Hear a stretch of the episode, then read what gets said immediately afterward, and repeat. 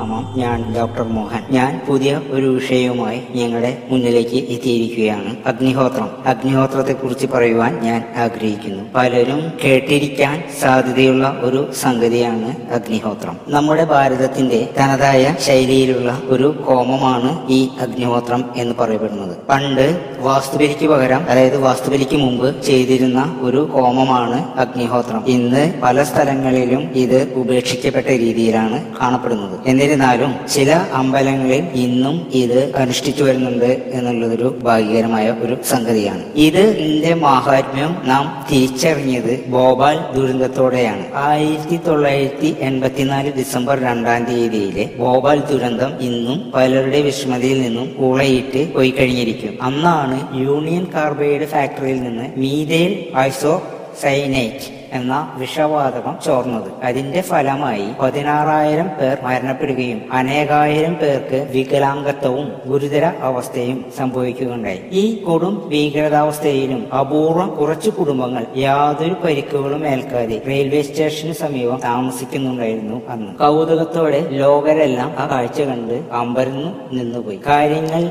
അന്വേഷിച്ചിറങ്ങിയപ്പോൾ അവരെല്ലാം പാരമ്പര്യമായി അഗ്നിഹോത്രം എന്ന ഹോമം അനുഷ്ഠിക്കുന്നുണ്ട് എന്ന് അറിയുവാൻ കഴിഞ്ഞു. അഗ്നിഹോത്ര കുണ്ടത്തിൽ നിന്ന് വമിക്കുന്ന ധൂമപടലങ്ങൾക്ക് രക്തത്തിലെ വിഷാംശങ്ങളെയും രോഗാണുക്കളെയും ബാക്ടീരിയകളെയും നശിപ്പിക്കുവാൻ കഴിയുമെന്നും പരിസര മലിനീകരണങ്ങൾ ഇല്ലാതാക്കുവാൻ കഴിയുമെന്നും ജർമ്മൻ ശാസ്ത്രജ്ഞന്മാർ ഈയിടെ കണ്ടെത്തുകയുണ്ടായി. ലോകം മുഴുവൻ സുഖം പകരട്ടെ എന്ന നമ്മുടെ പൂർവികരായ ഋഷിവര്യന്മാർക്ക് കോടാനുകൂടി പ്രണാമം. സമർപ്പിച്ചുകൊണ്ട് ഞാനിത് തുടരുന്നു. നമ്മുടെ ഋഷിവര്യന്മാർ ഹിന്ദുക്കൾക്കും ഇന്ത്യക്കാർക്കും വേണ്ടിയല്ല പിന്നെയോ സർവ ലോകർക്കും സർവചരാചരങ്ങൾക്കും വേണ്ടിയാണ് ഈ ഓരോ സംഗതികളും സംഭാവന ചെയ്തിട്ടുള്ളത്. കാലാന്തരത്തിൽ അവയുടെ ചൈതന്യവും അനുഷ്ഠാനങ്ങളും എവിടെയോ എങ്ങനെയോ നഷ്ടപ്പെട്ടു പോയിരിക്കുന്നു. പൂർണമായും ഒന്നും നശിക്കാത്തത് മൂലം എവിടെയൊക്കെയോ പലതും ഒളിഞ്ഞും മറിയും ഇരിക്കുന്നു. അഗ്നിഹോത്രം ഒരു യജ്ഞമാണ് ഒരു ഹോമമാണ്. യജ്ഞം എന്നത് കാമധേനു എന്നാവുന്നു. അതായത് എല്ലാം തരുന്നത് എന്നർത്ഥം. ഹൃദായുഗത്തിൽ ജീവിച്ചിരിക്കുന്നവർ യജ്ഞങ്ങൾ നടത്തിയിരുന്നു. അതുകൊണ്ട് അവർക്ക് ലോക ദുരിതാദികൾ ഒന്നും തന്നെ ഉണ്ടായിരുന്നില്ല? കോമത്തിൽ തീ പുകയുന്നത് അന്തരീക്ഷം മലിനമാക്കും എന്ന ഒരു ധാരണ ചിലർക്കെങ്കിലും തോന്നാം. കാർബൺ കത്തുമ്പോൾ കറുത്ത പുകയുണ്ടാകുന്നു. അത് മലിനീകരണം തന്നെ സൃഷ്ടിക്കുന്നു. എന്നാൽ അഗ്നിഹോത്രം അനുഷ്ഠിക്കുമ്പോൾ വെളുത്ത പുകയാണ് ഉണ്ടാകുന്നത്. ഔഷധക്കൂട്ടുകൾ കലർന്നതിനാൽ അന്തരീക്ഷം സുഗന്ധപൂരിതമാവുകയും ശുദ്ധീകരിക്കപ്പെടുകയും ചെയ്യുന്നു. അതിനാൽ കാർബൺ ഡൈ ഓക്സൈഡോ മറ്റു അശുദ്ധ വാതകങ്ങളോ ഇവിടെ വമിക്കുന്നതല്ല. മുന്തിരിക്കമോ മറ്റു സുഗന്ധദ്രവ്യങ്ങൾ പുകച്ചാൽ അതിന്റെ മണം എത്തുന്ന ദിക്കുവരെയും സുഗന്ധം നിറഞ്ഞിരിക്കും. അന്തരീക്ഷം ശുദ്ധമായിരിക്കും. എന്നാൽ മുളക് പോലുള്ള ഒരു വസ്തു കത്തിച്ചാൽ അന്തരീക്ഷം മലിനമാകും. ശ്വസിക്കുന്നവർക്ക് കാറിൽ അനുഭവപ്പെടും. ചുമ വരും. ക്ഷേത്രാചാരങ്ങളായ ഗണപതി ഹോമം ഒരു ആയുർവേദ വിധി പ്രകാരമുള്ള അനുഷ്ഠാനമാണെന്ന് പലർക്കും ഇന്നും അറിഞ്ഞുകൂടാം. എന്നാൽ ഇത്തരം ചടങ്ങുകളിൽ ചിരട്ടയും പൊതിയും മടലും ഒരിക്കലും കത്തിക്കുവാൻ പാടുള്ളതല്ല. അതിനാൽ അതിൽ നിന്ന് കാർബൺ ഡയോക്സൈഡും മറ്റും വമിക്കുന്നു. കാരണം അവ കത്തിയാൽ കറുത്തിരിക്കും. ഇത്തരം വസ്തുക്കൾ എത്തിയാൽ കണ്ണുകളിൽ നീറ്റൽ അനുഭവപ്പെടും. ശ്വാസവിമിഷ്ടം ഉണ്ടാകും. അതുകൊണ്ട് തന്നെ അന്തരീക്ഷം മലിനമാവുന്നു. അതുകൊണ്ടാണ് പഴമക്കാർ കരിന്തുണി കത്തിക്കരുത് എന്ന് പറയുന്നതിന്റെ സാരം. വിളക്കിലെ തിരിക്ക് ഭംഗിയാണ് ഉത്തമം. ഒരു വ്യക്തിക്ക് സിഗരറ്റ് വലിക്കുമ്പോൾ അത് അയാൾക്കും അയാളുടെ ചുറ്റുമുള്ള വ്യക്തികൾക്കും അസ്വഹത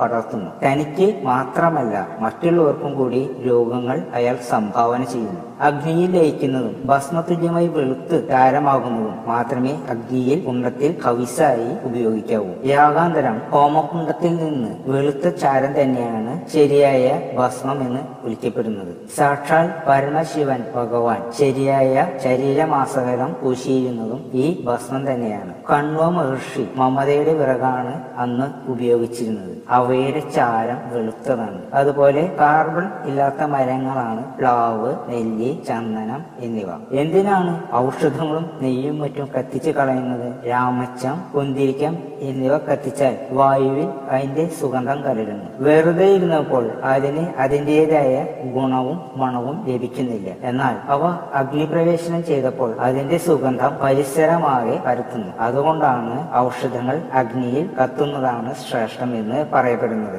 അഗ്നിഹോത്ര അനുഷ്ഠാനത്തിൽ ദേവദാരുവും കറുകപ്പുല്ലും രമ്യയും കരിമിക്കുടങ്ങലും ചേർക്കുന്നത് ഓർമ്മശക്തിക്കും അപസ്മാര രോഗത്തിനും വളരെ ഉത്തമമാണ്. അതുപോലെ തന്നെ പല രോഗങ്ങൾക്കും അതാത് രോഗങ്ങൾക്കുള്ള ഔഷധങ്ങൾ ചേർത്ത് ഹോമകുണ്ടം ഇരിച്ചാൽ രോഗശമനം തീർച്ചയായും ലഭിക്കുന്നതാണ്. ക്യാൻസർ പോലുള്ളവരുടെ രക്തശുദ്ധിക്കും മറ്റും ഈ അനുഷ്ഠാനം ശ്രേഷ്ഠകരമാണ്. ഞാൻ തന്നെ പല രോഗങ്ങൾക്കും ഈ അനുഷ്ഠാനം ഉപദേശിക്കാറുണ്ട്. ഇതിലെ ഭസ്മം രോഗശമനത്തിനായി കൊടുക്കാറുമുണ്ട്. ഒന്നാം തരം വളമായും സസ്യങ്ങൾക്കും മറ്റും ഉപയോഗിക്കുന്നു. അതുമൂലം നല്ല വിള ലഭിക്കുകയും ചെയ്യുന്നു. പണ്ടുകാലങ്ങളിൽ ഗ്രഹപ്രവേശത്തിനും അഗ്നിഹോത്രമാണ് അനുഷ്ഠിച്ചിരുന്നത്. ഗുലുഗുലുവും അമൃതും ദേവദാരവും മാവിലമുട്ടും എന്നിവ പുതിയ വീടിനു വേണ്ടി അധികമായി ചേർത്തിരിക്കണം. പ്ലാവിന്റെ വിറക് ഗ്രഹപ്രവേശത്തിന് ഉപയോഗിക്കുന്നത് കൊള്ളില്ല. എന്നാൽ മാവിന്റെ വിറക് കണിശമായും എടുക്കണം. അഗ്നിഹോത്രം അനുഷ് അനുഷ്ഠിക്കുന്നത് കൊണ്ട് കുടുംബാന്തരീക്ഷം ആരോഗ്യം എന്നിവ മെച്ചപ്പെടുത്തുവാനായിട്ട് സഹായിക്കും. പല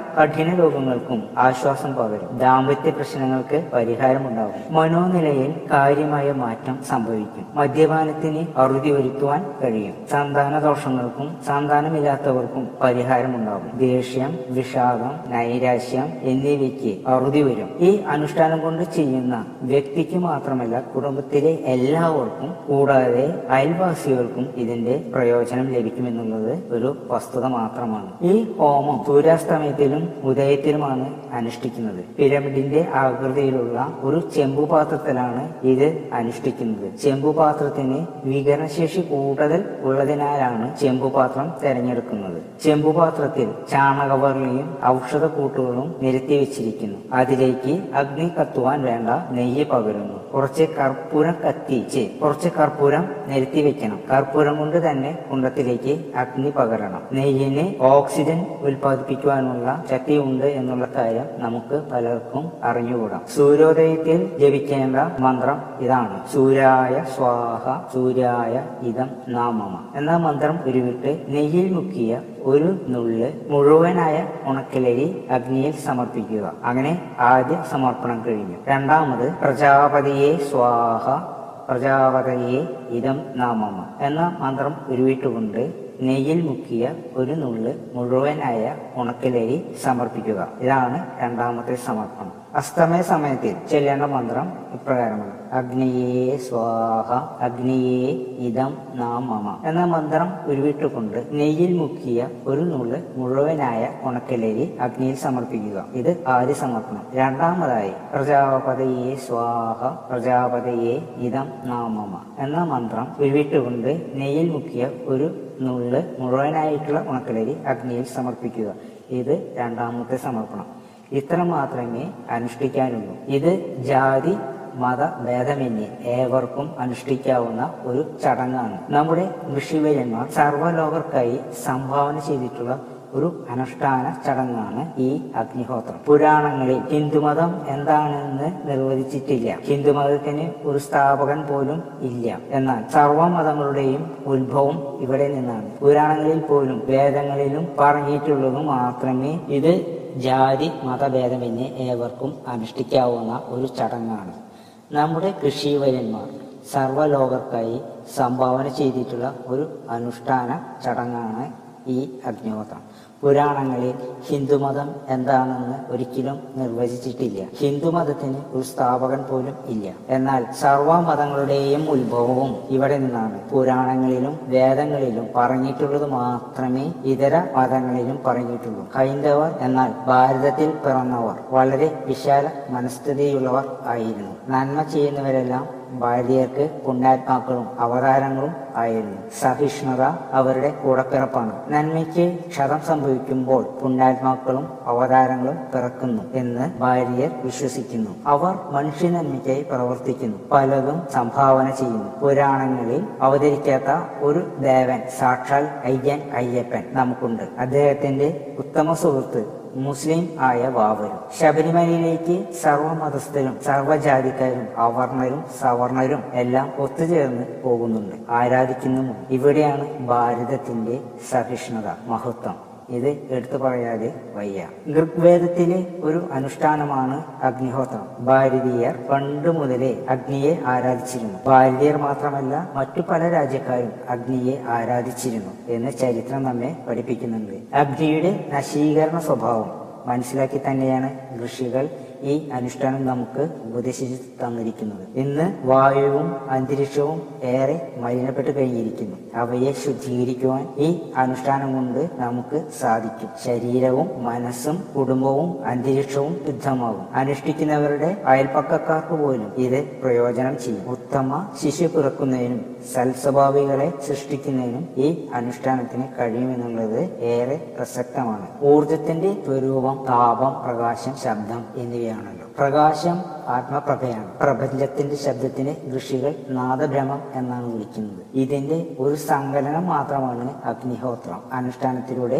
സൃഷ്ടിക്കപ്പെടുന്നത്. മനുഷ്യന്റെ കഷ്ടപ്പാടുകൾക്ക് ഇത്തരം യജ്ഞത്തിലൂടെ ശമനം വരുത്തുന്നു. നമ്മുടെയും സഹജീവികളുടെയും പ്രപഞ്ചത്തിന്റെയും ശുദ്ധീകരണത്തിനും ഐശ്വര്യത്തിനും ശാന്തിക്കും ഉന്നതിക്കും ഈ അനുഷ്ഠാനം ഇന്നും ഇന്നു മുതൽ ഏവർക്കും ആരംഭിച്ചു തുടങ്ങാം. സർവരോഗങ്ങൾക്കും അശാന്തിക്കും ഇനി പൂർണ വിട. അഗ്നിഹോത്രിയിൽ ഹോമദ്രവ്യമായി പല ആയുർവേദ ഔഷധങ്ങൾ ഉപയോഗിക്കാറുണ്ട്. അരയാൽ പേരാൽ കത്തി തുടങ്ങിയവയുടെയും തൊലി ഉപയോഗിക്കാറുണ്ട്. പ്രപഞ്ചത്തിന്റെ വലിയ രൂപം ഏറ്റവും ചെറിയ രൂപത്തിലും നമുക്ക് ദർശിക്കാനാകും. സൗരോർജമാണല്ലോ നമ്മുടെ ഏറ്റവും വലിയ ഊർജ സ്രോതസ് അതിന്റെ ഏറ്റവും ചെറിയ രൂപമാണ് അഗ്നിഹോത്രം. അഗ്നിഹോത്ര അനുഷ്ഠാനത്തിൽ ശബ്ദം അതായത് മന്ത്രം പ്രകാശം താപം എന്നിവ സമന്വയിപ്പിച്ചിരിക്കുന്നു. അതുപോലെ അതിനുവേണ്ടി തയ്യാറാക്കുന്ന തയ്യാറാക്കുന്ന പാത്രവും ഹോമിക്കുന്ന ദ്രവ്യങ്ങളും വളരെ പ്രധാനപ്പെട്ടതാണ്. ഇവയുടെയെല്ലാം നമ്മുടെ ഋഷിവന്മാർ തികഞ്ഞ ശ്രദ്ധയോടെയാണ് തെരഞ്ഞെടുക്കപ്പെട്ടിരിക്കുന്നത്. അവരുടെ ലാബ് ശരിക്കും പ്രകൃതി തന്നെയായിരുന്നു. അവരുടെ പരീക്ഷണശാല ഈ കാണുന്ന പ്രപഞ്ചം തന്നെയായിരുന്നു. ക്ഷേത്രങ്ങൾ പ്രാർത്ഥനാലയങ്ങളല്ല ഊർജ സ്രോതസ്സുകളായിരുന്നു. ക്ഷേത്രം എന്നാൽ ക്ഷയത്തിൽ നിന്ന് രക്ഷിക്കുന്നത് എന്നാണ് പറയപ്പെടുന്നത്. ആലുകളുടെ ഇലകളിൽ നിന്ന് അധികമായി ഓക്സിജൻ നമുക്ക് ലഭിക്കുന്നുണ്ട്. ക്ഷേത്രങ്ങളിൽ വിളക്ക് കത്തിക്കലും മന്ത്രധ്വനികൾ ഉയരുന്നതും അവിടെ ഊർജം പകരുന്നു. മനുഷ്യരുടെ അവരാധികളും പരാതികളും അപേക്ഷകളും സമർപ്പിക്കുവാനുള്ള കേന്ദ്രങ്ങളല്ല ക്ഷേത്രങ്ങൾ. പൂജകളുടെ അവിടെ ചൈതന്യം അഥവാ ഊർജം നിലനിർത്തുകയാണ് ചെയ്യുന്നത്. ചങ്കിലെ വെള്ളം പകർന്നു തരുമ്പോൾ രോഗങ്ങൾ ശമിക്കുന്നു. മനഃശാന്തി ലഭിക്കുന്നു. നെറ്റിയിൽ ചന്ദനം ചാർത്തുമ്പോൾ കോപം ശമിക്കുന്നു. ഭസ്മം അഗ്നിഹോത്രയുടെ പല ഗുണങ്ങൾ നമുക്ക് ചെയ്യുന്നുണ്ട്. ക്ഷേത്രങ്ങളെക്കാൾ ഊർജം ലഭിക്കുന്നത് കാവുകളിൽ നിന്ന് എന്റെ ഈ പ്രഭാഷണം കേട്ടിരുന്ന എല്ലാവർക്കും നമസ്കാരം. അടുത്ത ഒരു വിഷയവുമായി ഞാൻ ഉടനെ വരുന്നതാണ്. നന്ദി.